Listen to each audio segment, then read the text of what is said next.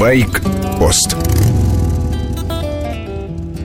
С начала сезона у меня ни разу не проверили документы. Внимательно смотрю в зеркала и не верю глазам своим. Где эти парные катания мотоциклистов ДПС по городу, когда как голодные щуки бросались они вдвоем в погоню за мирно едущими гражданами, с чистыми номерными знаками, в шлемах и в защите? Категория А – страховка в наличии, алкоголем не пахнет, превышение, если и было, не зафиксировано. Кисло желали хорошей дороги и уходили снова на обочину под корягу до следующего проезжего мотоциклиста. Что, конец этой практики? Неужели просто за зарплату будут сверлить пробки и оформлять ДТП или бороться в рукопашную с заторами на перекрестках? Для мотоциклиста лучший вид на грозу в зеркалах заднего вида. Дождь диктует смену стиля.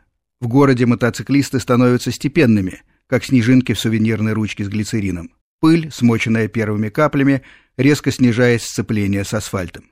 А мокрая пластиковая разметка, даже идеально чистая, совсем не держит. Давно известен состав шероховатой поверхности, но у нас по-прежнему в ходу чистый глянец. Широкие полосы белых пешеходных переходов в повороте становятся проблемой, и все мотоциклисты стараются зацепиться за темные промежутки асфальта. Скользкими становятся и металлические люки. Добавьте к этому плохую видимость, Водяная пыль с грязью из-под колес оседает на визоре шлема.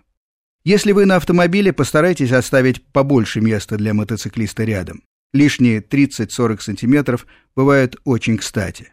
Это доброе дело не потребует больших усилий и наверняка зачтется в соответствии с вашим мировоззрением и верой. Первый мотоцикл с карданным валом выпустила в 1901 году бельгийская FN Фабрик Националь.